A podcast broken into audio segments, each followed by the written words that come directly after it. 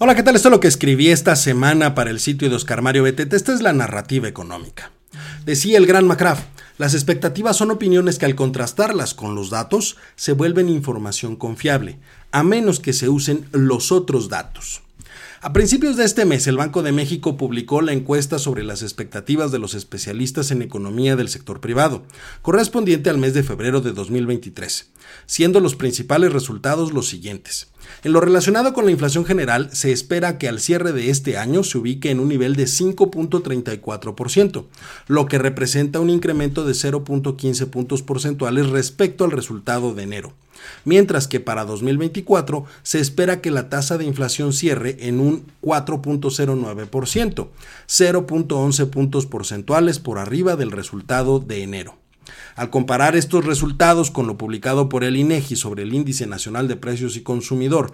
al cierre de febrero de 2023, queda muy claro que la tendencia continúa siendo al alza, aun cuando la inflación registró un decremento mensual de 0.56%, en el comparativo anual pasamos de 7.28% en febrero de 2022 a 7.62% en febrero de 2023. Esto es, un incremento de 0.34 puntos porcentuales, siendo el componente subyacente el de mayor aumento anual, pasando de 6.59% en febrero del año pasado a 8.29% este año impulsado principalmente por el aumento en los precios de las mercancías, mientras que el no subyacente bajó de 9.34% a 5.65% a tasa anual, siendo las tarifas autorizadas por el gobierno las de mayor incremento.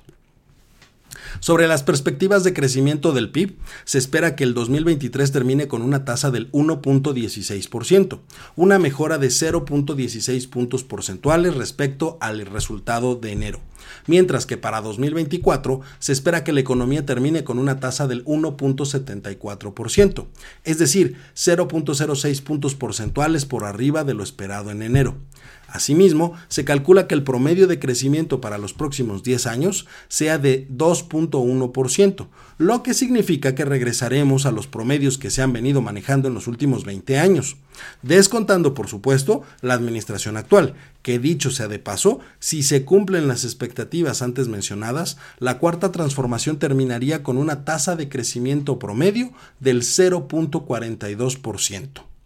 Para poder alcanzar estos niveles estimados de crecimiento, hay ciertas variables que se deben cumplir. La primera y más importante es la captación de inversión. Sin embargo, no basta con captar inversión en términos financieros. Se requiere inversión destinada a la producción de bienes y servicios, lo cual se mide con el indicador de la inversión fija bruta, esto es, aquella inversión que se realiza en el corto plazo sobre bienes que son utilizados dentro del proceso productivo durante más de un año y que se encuentran sujetos a derechos de propiedad por parte de las empresas.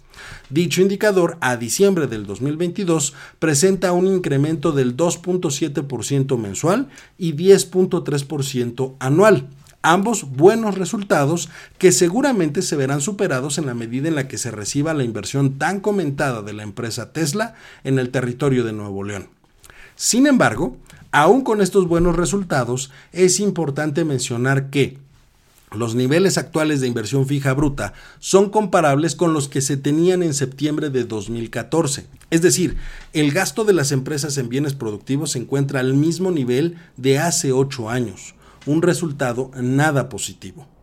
Finalmente, y haciendo referencia a lo que tanto se ha comentado sobre el superpeso, la expectativa de la encuesta de Banco de México sobre el tipo de cambio establece que para el cierre de este año estaremos alrededor de los 19.73 pesos por dólar, mientras que para 2024 la convertibilidad entre ambas monedas se colocará en un nivel de 20.22 pesos por dólar. Pero, si los Estados Unidos deciden mantener el proceso de alza de los tipos de interés, es muy probable que al cierre de este año regresemos ya a los niveles de 20 pesos por dólar, dado el posible enfriamiento en el consumo dentro de la economía estadounidense y la disminución en el diferencial de tasas entre México y el país de las barras y las estrellas. La barrera del primer trimestre será muy importante para poder armar la posible narrativa para el resto del año.